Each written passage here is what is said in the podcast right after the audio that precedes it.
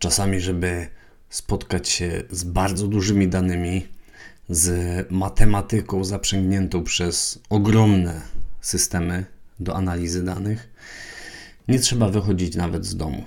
A nawet nie trzeba wychodzić z pokoju, nawet nie trzeba wstawać z krzesła. Wystarczy uruchomić smartfon, który mamy w kieszeni i przejrzeć aplikację. I dzisiaj właśnie o jednej z tych aplikacji chciałem, żebyśmy chwilę porozmawiali, a konkretnie o bardzo popularnym Google Maps. Jak to działa? Dlaczego to taki big dataowy majstersztyk i co my właściwie uruchamiamy, na czym my właściwie pracujemy, kiedy wstukujemy adres, kiedy staramy się znaleźć najlepszą drogę. O tym będzie dzisiaj w odcinku numer 28. Zapraszam. Cześć, witam Cię w podcaście Big Data po polsku. Poznajemy tu wspólnie, jak działa świat, który, jak wiadomo, zbudowany jest z danych i rządzony jest przez algorytmy. Jesteś w dobrym miejscu. Jeśli interesują Cię technologie, biznes, społeczeństwo lub pogłębianie swojego potencjału i to wszystko w kontekście danych. Ja nazywam się Marek Czuma. Jestem założycielem Riotech Data Factory. Firmy, która pomoże Ci zrozumieć Big Data w wymiarze technicznym i biznesowym. Nalej do kubka solidną porcję swojej ulubionej kawy. Pakuj swoje rzeczy i ruszaj ze mną w tą fascynującą przygodę.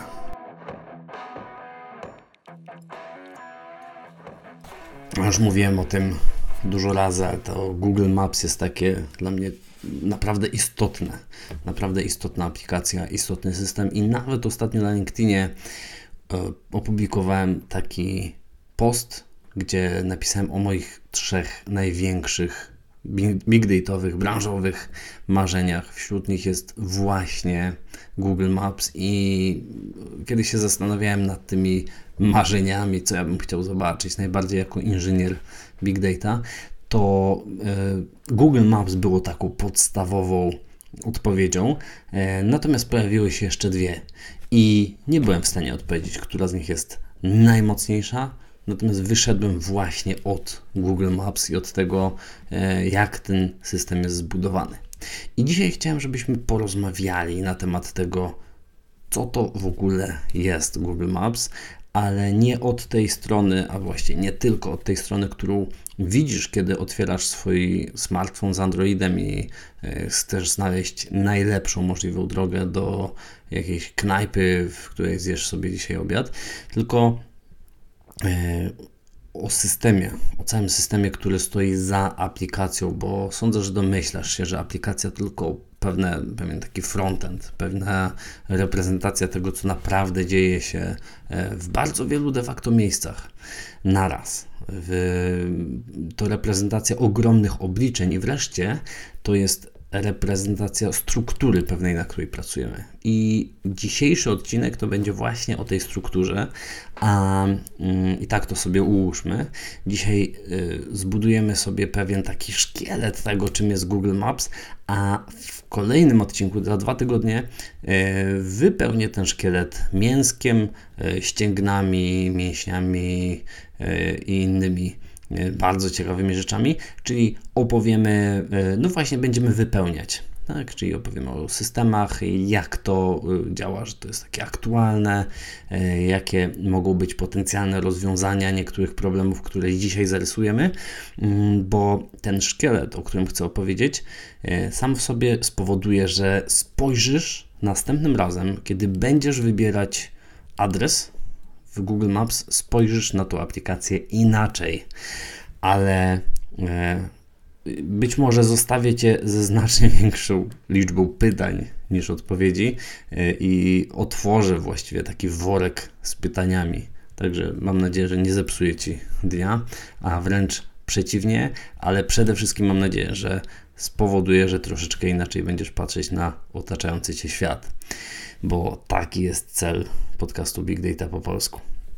No to lecimy. Od razu chcę powiedzieć na starcie, mm, tak, jeżeli jesteś z Google'a to y, i masz dostęp do y, tego całego systemu Google Maps zbudowanego y, i akurat chcesz mnie zaprosić, żeby trochę o tym opowiadać, to bardzo bym się cieszył i ja Cię zaproszę na obiad i postawię Ci kawę, więc śmiało marek.czuma.datafactory.com nie zastanawiaj się, dlatego że to, co ja dzisiaj powiem, to de facto, trzeba to tak nazwać, to są domysły. Tylko domysły możliwie mocno sprawdzone, e, domysły, które są poparte e, też opinią wielu innych osób, dyskusjami w internecie, dyskusjami między inżynierami danych, dyskusjami między matematykami, więc e, to nie są domysły na zasadzie siadłem i tak sobie wziąłem z kosmosu, ale Google nigdzie nie powiedział wprost jak cały system działa.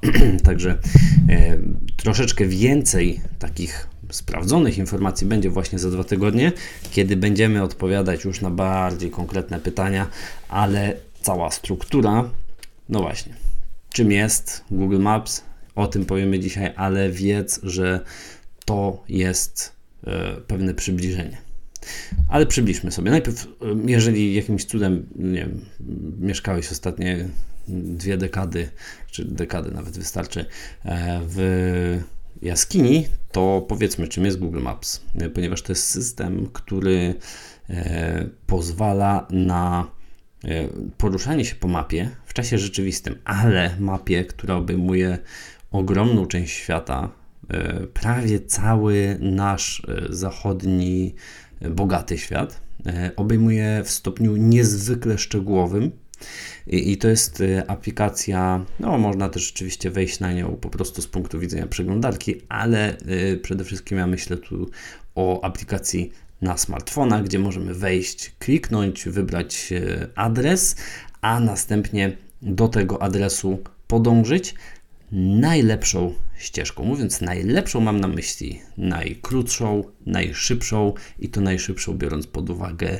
nasz standardowy, naszą standardową prędkość poruszania się, ograniczenia rozmaite, korki, remonty i wiele, wiele innych czynników.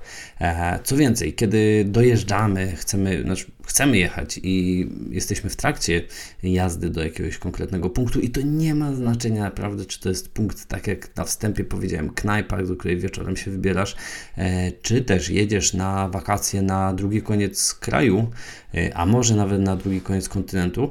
Mm, Google Maps notorycznie, ciągle w trybie ciągłym naprawdę sprawdza, czy nie ma lepszej drogi i informuje Cię o tym. Jeżeli coś się dzieje w postaci korku w wypadku, to też będziesz o tym informowany, informowana. E, więc e, jest to, mm, jest to niewątpliwie aplikacja, która jest bardzo, bardzo złożona e, i która działa po prostu dobrze. E, znaczy, czas przewidywany dojazdu e, miejsca oddalnego o kilkaset kilometrów może być, oczywiście on jest zawsze co do minuty, ale on może być dokładny nawet w, w, z dokładnością może być podany nawet w kilku minut. Czyli my możemy się omylić o kilka minut, nie więcej. Więc to jest naprawdę bardzo, bardzo E, dobry, dobry system, e, niezwykle e, złożony, przemyślany, ale właśnie on musi na czymś bazować. I to, co powiedzieliśmy tutaj o Google Maps, jak to działa, to jest ta część użytkowa. Tak, mamy smartfona, wpisujemy, później mamy wyznaczoną, wyznaczoną linię. Oczywiście możemy jeszcze założyć, że chcemy jechać bez odcinków płatnych na autostradach, no, więc dużo jest rzeczy. Możemy zahaczyć e, o różne e, frykasy po, drodze e, w stylu KFC. Możemy chcieć zatankować i to też wszystko tam znajdziemy, ale to jest ta część użytkowa. A jak to jest zrobione? Powiedzmy sobie od strony technicznej, ale sama struktura, czyli nie będziemy dzisiaj się zagłębiać w szczegółowe rozwiązania. O tym troszeczkę więcej porozmawiamy, mam nadzieję, za dwa tygodnie. E, a dzisiaj chcę, żebyśmy rozrysowali sobie, jak to w ogóle może działać. Czy to jest trzymane w jakiejś bazie danych, czy to jest nie wiem, zestaw w jakimś wielkim pliku, są te wszystkie ścieżki, e, te wszystkie drogi, te wszystkie miasta, miejsca. Jak to w ogóle działa? No więc z, nie ma na pewno, znaczy nie było to nigdzie powiedziane wprost, ale bardzo bym się zdziwił, gdyby było inaczej i chyba wszyscy byliby, bylibyśmy w szoku, gdyby to okazało się być czym innym. Google Maps to jest po prostu ogromny i bardzo zaawansowany graf. I e, co to jest ten graf? No właśnie, tutaj cofamy się do, e, do matematyki.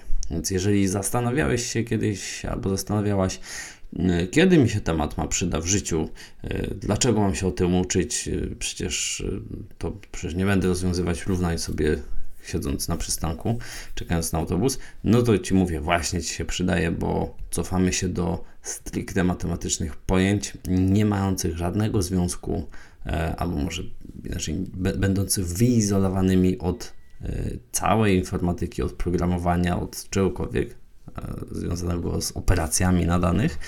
Mm, cofamy się do teorii matematycznych, które powstały nawet w XVIII wieku. I to, to jest taka klasyka, naprawdę. Graf, jeżeli siedzisz akurat przy biurku i masz kartkę długopis, to narysuj sobie to, co będę mówił, bo mamy takie małe ćwiczenie teraz. A jeżeli nie akurat, może sprzątasz, może biegasz, to postaraj sobie to zwizualizować w głowie. Nie będzie trudne, obiecuję, ale jeżeli zwizualizujesz, to będzie nam się łatwiej e, o tym rozmawiało. Wyobraź sobie kuleczkę, osadź sobie w, czas, w, w przestrzeni kulkę yy, i obok narysuj drugą kulkę, a powyżej trzecią. Taki trójkącik, trzy wierzchołki. Yy, I od każdej, między każdą z tych kulek poprowadź linię, która ją łączy. Zrobione? Czyli mamy trzy kropki trzy wierzchołki trójkąta i między tymi wierzchołkami jest połączone, e, są połączone liniami. E, możemy powiedzieć, że są połączone krawędziami. I brawo, właśnie zbudowałeś swój pierwszy graf. I to jest reprezentacja tylko graficzna, ale faktycznie to jest graf. Będę mówił mocno niedefinicyjnymi E, definicjami. Czyli będziemy tu raczej unikać e, takich stricte wikipedyjnych pojęć, ale jeżeli tylko masz ochotę, to e, zapraszam Cię. Generalnie jest w związku z tym struktura matematyczna, która służy do przedstawiania i badania relacji między różnymi obiektami. I teraz, co to mogą być te wierzchołki? No właśnie. W grafie mamy z grubsza, graf jest z grubsza zbudowany w taki prosty sposób, czyli mamy te kropki, które nazywamy wierzchołkami i mamy te kreski między nimi, które nazywamy krawędziami. I to odwzorowuje, to jest matematyczne, albo można nawet powiedzieć tutaj graficzne, odwzorowanie relacji między obiektami. Czyli obiekty to są te wierzchołki, a mm, krawędzie to są relacje. E, I może to mieć zastosowanie w tysiącu różnych miejsc. Podam przykład e, zupełnie niezwiązany z naszym dzisiejszym tematem, żebyśmy zrozumieli, że to nie jest, e, że to jest pewna reprezentacja. Tak? To jest bardzo ważne, na czym, na, to na czym mi zależy dzisiaj, to żeby zrozumieć, że pewna matematyczna struktura to jest jedno i to jak my ją wykorzystujemy to jest drugie i my dzisiaj chcemy wykorzystać tą matematyczną strukturę do zbudowania ogromnej, największej na świecie mapy, po której się będziemy poruszać i dlaczego akurat o niej to za chwilę. Ale żeby nie było, żeby się nie poruszać ciągle w tym obszarze mapy, żeby nie mieć takiego, jak to się mówi, bajasu e, i nie, nie związać stricte Y, struktury reprezentacji z jakimś przedmiotem naszym, czy podmiotem naszej, naszej y, rozmowy, to powiedzmy sobie inaczej. I będę o tym zresztą mówił za x odcinków, nie mam pojęcia ile, bo akurat nie mam przed sobą rozpiski, ale za x odcinków będę mówił o e, mediach społecznościowych, o dezinformacji, która tam panuje e, i o tym, jak możemy wykrywać różne rzeczy I wyobraź sobie, że właśnie media społecznościowe to jest idealny przykład tego, czym, jak może być zbudowany graf. Bo no co, post konkretny albo konkretny użytkownik może, to konkretny wierzchołek. Relacje, które łączą tych użytkowników, czyli na przykład ktoś kogoś obserwuje, to są krawędzie między wierzchołkami.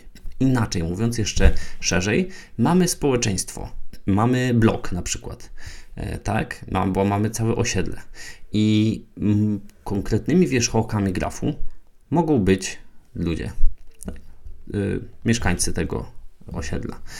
I te y, krawędzie, które ich łączą, to są po prostu ich relacje, takie jak mówimy o relacjach w zwykłym, codziennym życiu. Czyli to, czy ja Cię znam, czy Ty mnie znasz, e, bo Ty mnie możesz znać, a ja Cię mogę nie znać. I wtedy, e, no właśnie, i wtedy mówimy o tym, że graf, który ma te wierzchołki i ma te krawędzie, jest skierowany. Czyli nie tylko łączy nas, mnie i Ciebie. Mam nadzieję, że się znamy. Bardzo chciałbym Cię poznać osobiście. Jeżeli Cię nie znam osobiście i wyobraźmy sobie przez chwilę taką sytuację, to Ty mnie znasz, więc między Tobą a mną jest relacja, ale między mną a Tobą tej relacji nie ma. Czyli mamy tutaj dwa wierzchołki, ja i Ty, i mamy jedną krawędź, która idzie od ciebie do mnie. I jeżeli się poznamy, to krawędź będzie szła również ode mnie do ciebie. Ale y, wcale tak nie musi być. Więc y, mamy już kilka pojęć wprowadzonych. Przypomnijmy, mamy w ogóle graf i graf składa się z wierzchołków. Między wierzchołkami są krawędzie i krawędzie mogą mieć swój kierunek. I wtedy mówimy, że graf jest skierowany, albo mówiąc bardzo jeszcze tak, nie, nie będę może tego e, przytaczał, mam wadę wymowy, ale niech będzie. E, graf skierowany możemy nazwać również orgrafem. Mam nadzieję, że zrozumiałeś. E, żeby skomplikować troszeczkę nasze pojęcia, to wyobraź sobie, mm, że no właśnie, nasza relacja może mieć też wagę jakąś konkretną.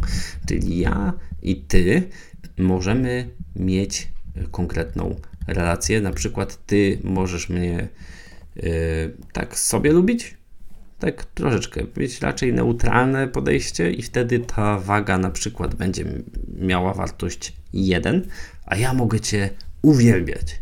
I wtedy yy, waga mojego mojej krawędzi będzie na przykład 10, tak?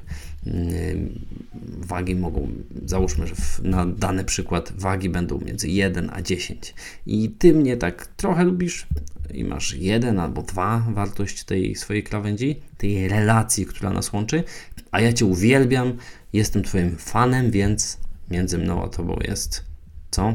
Strzałka, która idzie od mojej kropeczki do twojej, to jest 10.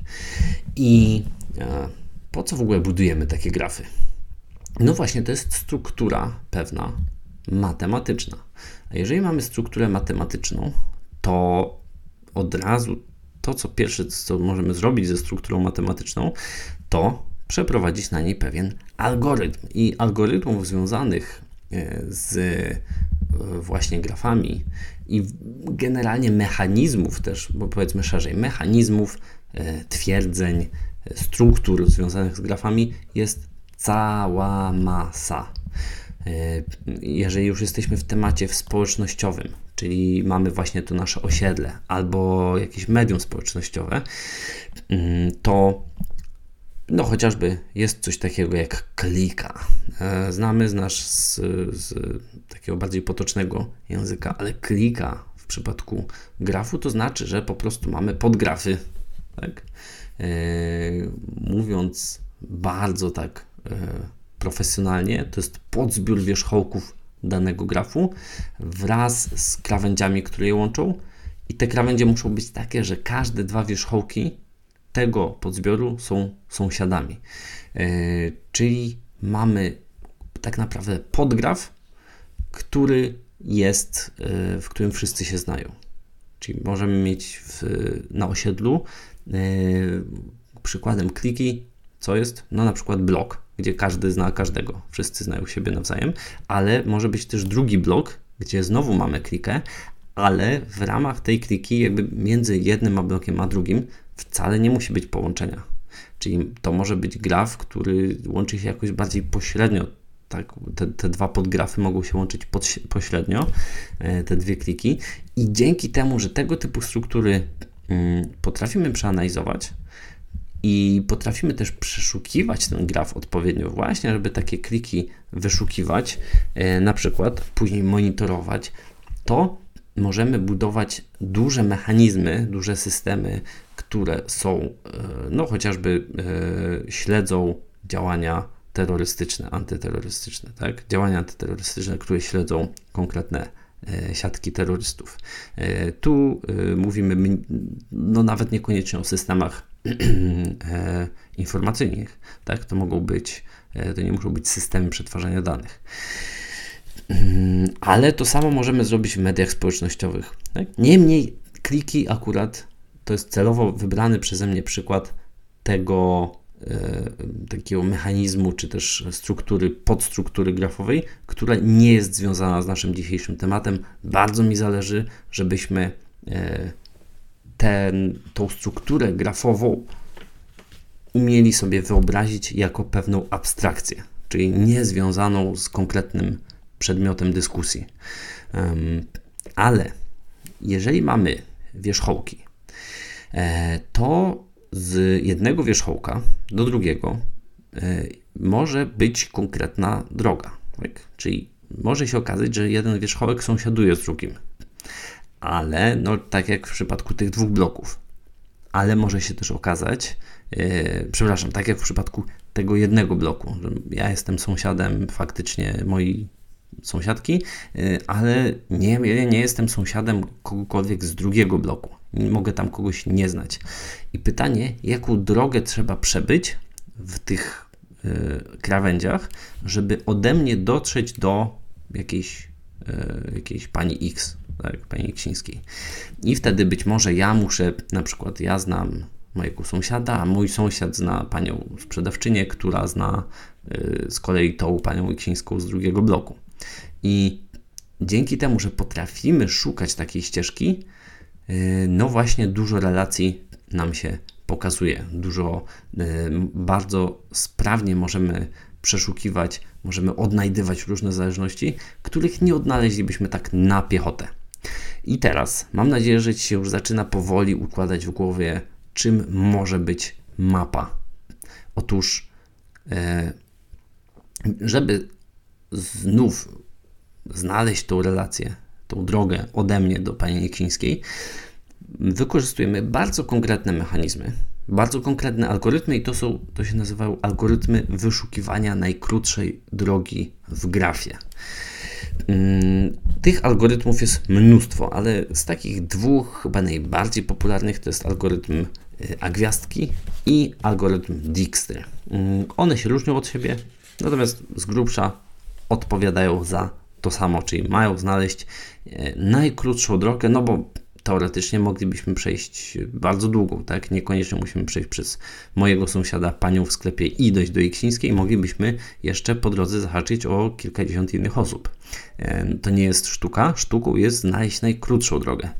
I y, tego typu rzeczy wykorzystuje się chociażby w, gr w grach komputerowych, kiedy musimy zaprogramować postać, sztuczną inteligencję takiej postaci, która ma dotrzeć z punktu A do punktu y, B najkrótszą możliwą drogą, ale najkrótszą to nie znaczy przecież po prostej, tak? No bo może tam stać jakiś, jakaś przeszkoda, e, może tam e, być chociażby ściana, e, może być teren, w którym są wrogowie, które też trzeba ominąć, więc to wszystko może być brane pod uwagę. Jeżeli zbudujemy odpowiedni graf, to taka gwiazdka jest bardzo fajnym pomysłem na to, jak sztuczną inteligencję postaci w grach zbudować. Zresztą my budowaliśmy, e, ja kończyłem, kończyłem e, studia ze specjalnością właśnie gier komputerowych i tam też tego typu rzeczy robiliśmy.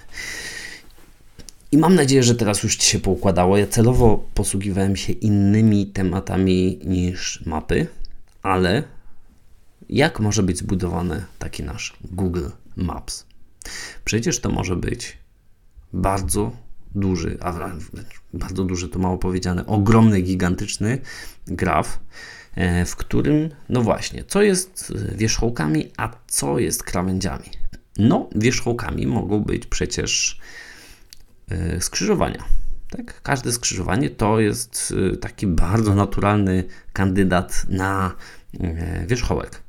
A co może być krawędziami? No przecież ulice, po których my się poruszamy. Co więcej, dzięki temu, że graf, y, że teoria grafów y, bardzo ładnie rozpykała kwestię krawędzi, yy, przepraszam, kierunków, no to tutaj mamy już kierunki. Yy, możesz pojechać ulicą z północy na południe, ale raczej z południa na północ już nie, przynajmniej nie tą, bo jest jednokierunkowa. Więc jeżeli jezdnia jest jednokierunkowa, to mamy bardzo konkretny kierunek w grafie także. Jeżeli mamy dotrzeć z punktu A do punktu B, no to co musimy? Musimy znaleźć najbliższą możliwą ścieżkę, która e, będzie miała odpowiednią odległość. I zauważ, że nawet te nasze potoczne, kolokwialne nazwy pokrywają się z nazewnictwem, jakie mamy w grafach. Wyszukujemy ścieżkę, najbliższą możliwą ścieżkę, czyli y, szukamy, wykorzystujemy konkretny algorytm wyszukiwania najkrótszej ścieżki w grafie, y, na przykład a gwiazdkę. I co? Mierzymy, mierzymy odległość między dwoma wierzchołkami, czyli między punktem początkowym a punktem końcowym. Y, I wszystko byłoby proste, no bo no, jest proste czy nie jest proste? Y, jak myślisz? Y, gdzie tu może być haczyk? Y, wrócimy do haczyka na chwilę, za chwilę, dlatego że czas, żeby głowa odrobinę odparowała. Mam nadzieję, że Cię nie zajechałem. Mam nadzieję, że jeszcze tam żyjesz. I chwila przerwy, ponieważ mam bardzo fajną wiadomość od dzisiaj dla każdego słuchacza i każdej słuchaczki podcastu Big Data po polsku mam kod zniżkowy na wszystkie produkty. E, kod, który pozwoli Ci kupić każdy produkt u mnie za 10% mniej. Przez sam fakt, że słuchasz tego newslettera, yy, słuchasz tego podcastu, za dużo w newsletterze ostatnio siedzę, że słuchasz tego podcastu, mam dla Ciebie 10% zniżki. Wystarczy, że wejdziesz na akademia-bigdata.pl i tam e, wybierzesz to, co chcesz. W tym momencie sprowadza się to do e, czego? Do kursu Fundament Apache Spark, w którym poznasz fundamenty jednej z najważniejszych, jeśli nie najważniejszej technologii naszej branży, e, co może być nawet wódką do właśnie świata Big Data dla Ciebie, lub też pierwszy miesiąc mentoringu, za to też, na to też masz 10% zniżki. Kod zniżkowy Big Data po polsku, po prostu. Wybierz produkt, e, przejdź do koszyka, wpisz Big Data po polsku pisane razem małymi literami, czyli tak jak nazywa się ten podcast i obniż o 10%. Będzie mi bardzo miło i mam nadzieję, że Tobie będzie również bardzo miło. A teraz możemy wracać. może jeszcze jaką Twoją uwagę troszeczkę oderwaną od naszych grafowych kwestii, to zapraszam Cię do e, subskrypcji do polubień. E, jeżeli jesteś na, słuchasz tego na Spotify'u, to e, czy innym kanale streamingowym, to e, po prostu oceń. Będzie mi bardzo miło, a dla platformy streamingowej to jest sygnał, że tak, ten podcast warto gdzieś tam pokazać więcej, bo ludzie chcą słuchać. No to wracamy. Mm, no więc o czym my mówiliśmy? Mówiliśmy o tym, że Google Maps to jest ogromny graf. I w zasadzie już prawie sobie rozpykaliśmy całą teorię, prawda? No bo mamy wierzchołki, które są skrzyżowaniami i krawędzie, które są drogami. Wykorzystujemy konkretny algorytm, na przykład agwiazdkę albo algorytm Dijkstry, żeby szukać najkrótszą drogę. Problemy zaczynają się jak e, zwykle, jak to się mówi, diabeł tkwi w szczegółach i tam też e, nasze problemy się rozpoczynają, no bo podstawowa rzecz, ile może być skrzyżowań? na świecie. Mm, no właśnie, tych skrzyżowań może być całkiem dużo. Zakładam, że dziesiątki tysięcy to w wersji takiej, no, lightowej. Mm, to teraz drugie pytanie, czy na pewno wierzchołkami e, mogą być, no właśnie, jak jest ich dziesiątki tysięcy, to na przykład wyszukanie algorytmu Dijkstry może być nieoptymalne. E, wyszukanie algorytmem Dijkstry może być nieoptymalne, dlatego że on wyszukuje, no tak z grubsza algorytm Dijkstry polega na tym, że on przeszukuje po wszystkim, wyszukuje wszystkie y, możliwe ścieżki i wybiera tą najprostszą.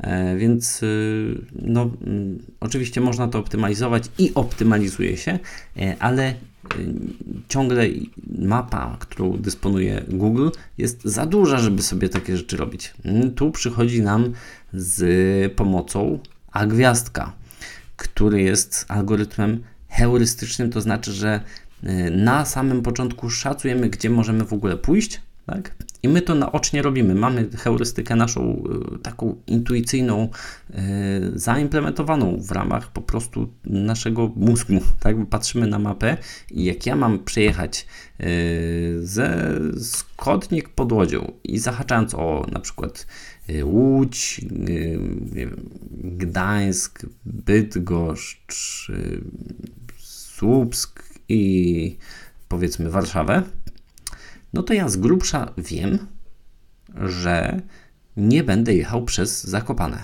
Więc ja sobie mniej więcej wybieram mm, takie ogólne wierzchołki, przez które będę chciał przejechać i potem mogę sobie szukać dokładnie, jak to się dzieje. Ale wiadomo, że nie będę jechał na południe, tak? Bo wszystkie moje miasta są na północy i to też nawet na tej północnej, na północy raczej zachodniej niż wschodniej, może poza Warszawą. I Tutaj jest podobnie, najpierw z grubsza y, szacujemy, a potem możemy dokładniej, na tym polega gwiazdka. E, nie będziemy oczywiście się w e, implementacyjne szczegóły zagłębiać, ale e, pozwala nam ona zoptymalizować mocno.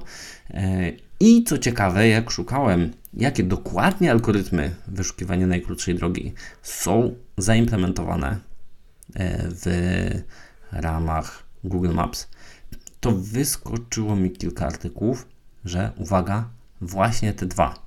Czyli nie inżynierowie Google nie tworzą koła od nowa, tylko e, posługują się już dawno sprawdzonymi metodami. Nawet w tak zaawansowanym narzędziu robimy po prostu agwiazkę albo algorytm Dijkstry.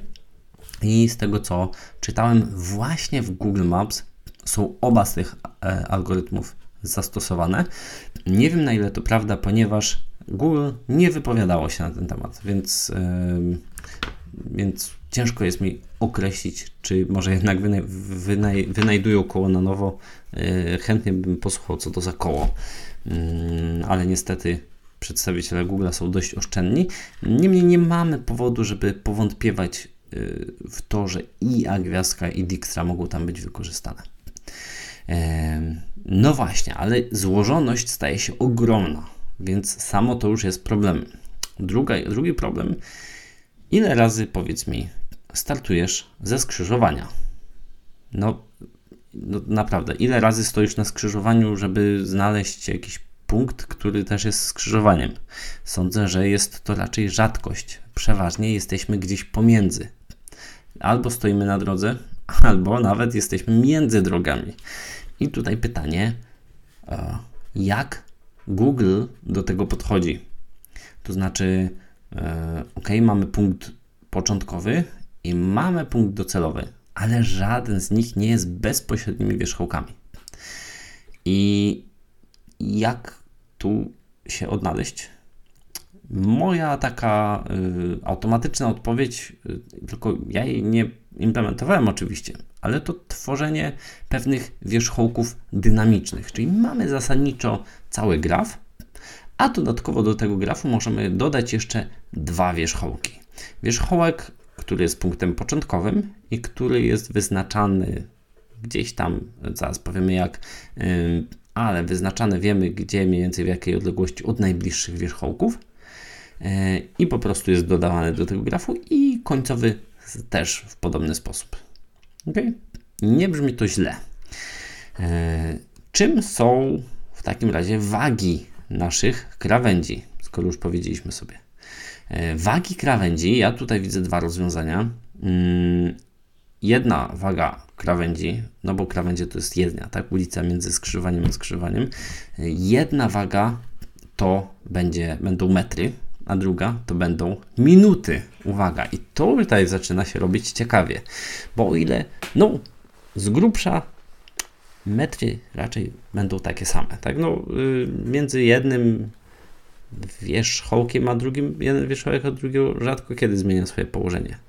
Ale to, jak szybko tam dojadę, no to już jest problem. To już jest zupełnie inna sprawa. A przecież na tym nam zależy. I on zazwyczaj prosimy go, żeby on nam znalazł najszybszą drogę, nie w znaczeniu najkrótszą, nie w znaczeniu, że przejadę najmniej metrów, tylko w znaczeniu przejadę w najkrótszym czasie.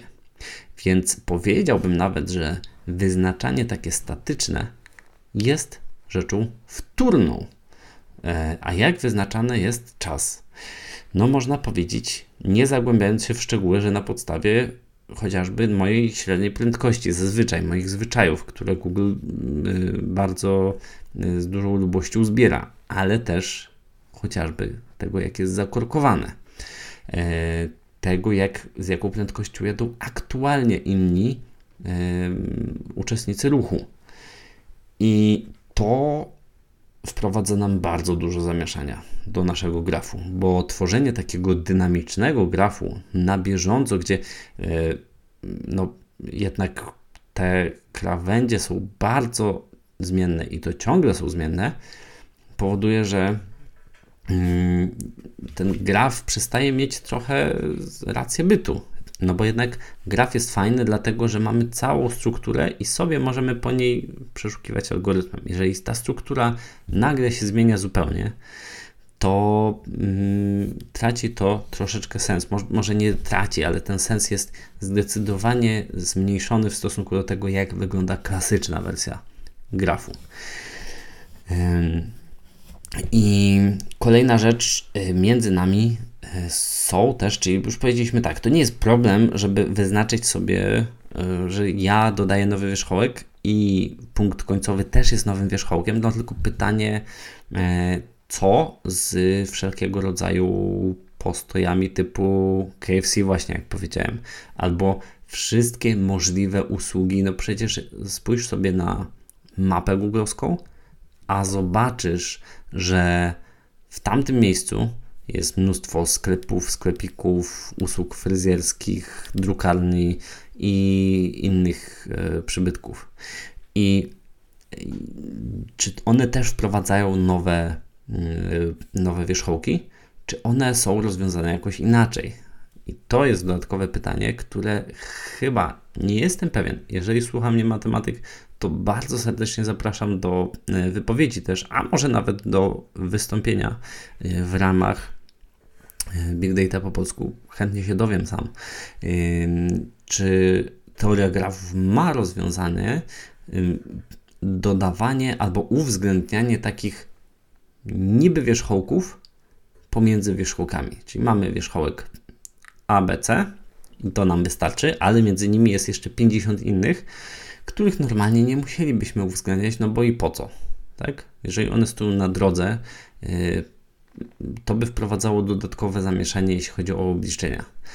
Ale jeżeli chcemy znaleźć, no to jednak fajnie byłoby, yy, żeby te, yy, te dodatkowe możliwości też były.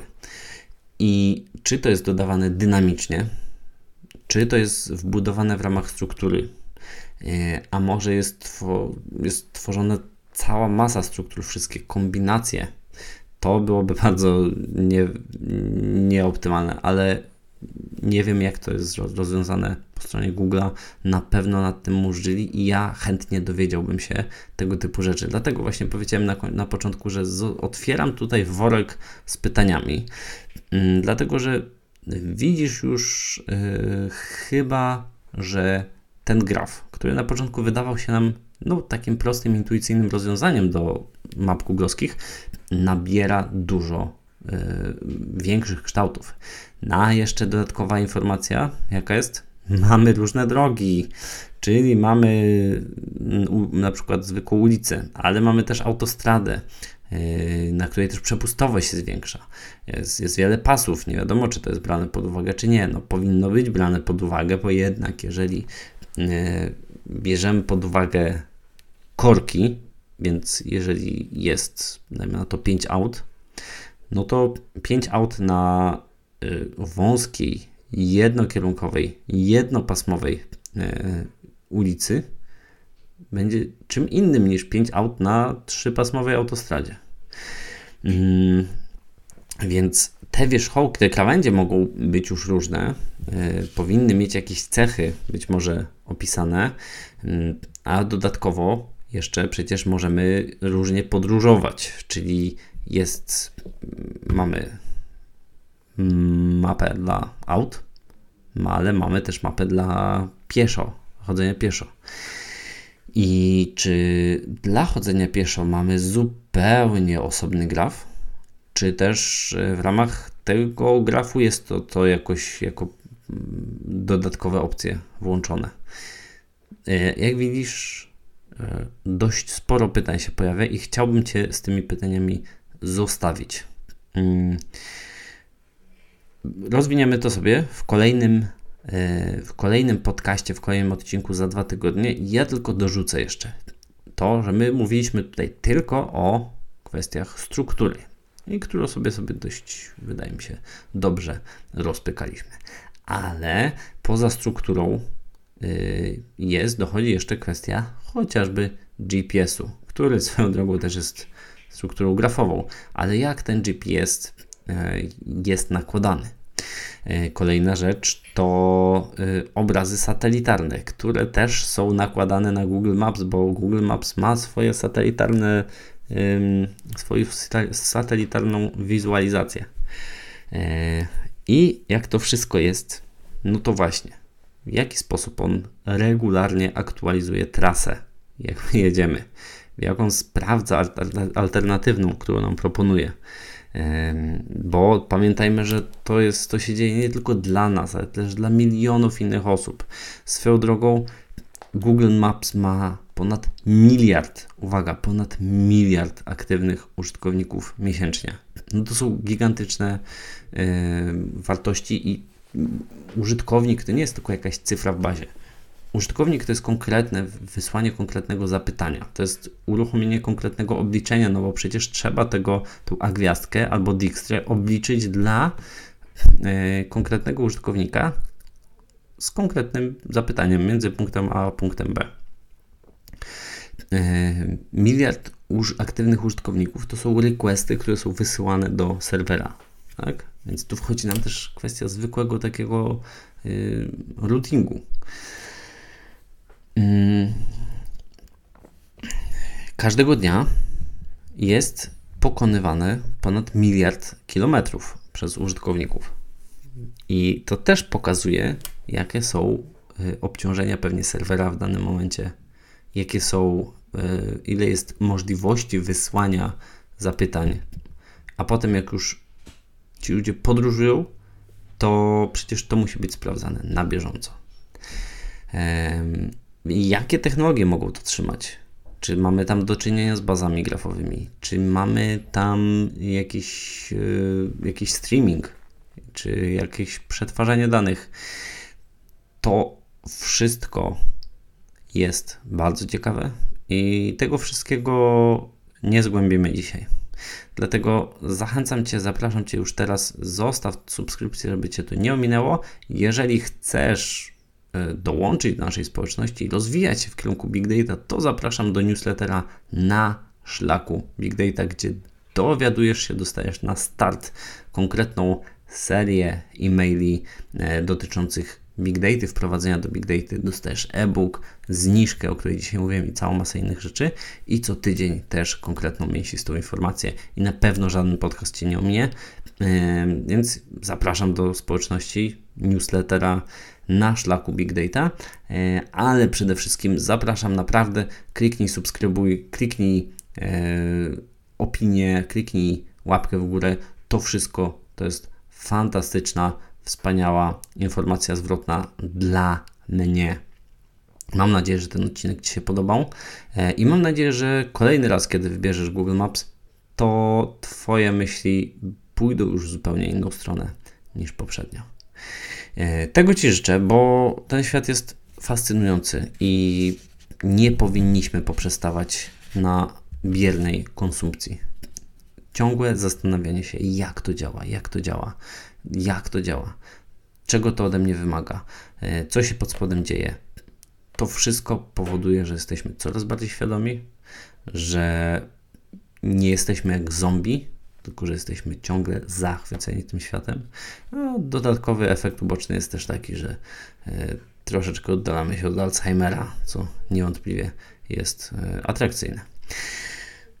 Dziękuję Ci za dzisiaj. E, życzę Ci, żeby ten świat Ci nigdy nie spowszedniał. Życzę Ci, żeby, żeby każde zdarzenie z Google Maps było już tylko punktem inspiracji i zadawania kolejnych pytań, na które będziesz niestrudzenie szukał odpowiedzi. E, życzę Ci miłego dnia, tudzież wieczora. Trzymaj się. Do zobaczenia, do usłyszenia za dwa tygodnie. Ja nazywam się Marek Czuma, jestem tu po to, żeby z Tobą wspólnie odkrywać świat zbudowany z danych i rządzony przez algorytmy. Na razie, cześć.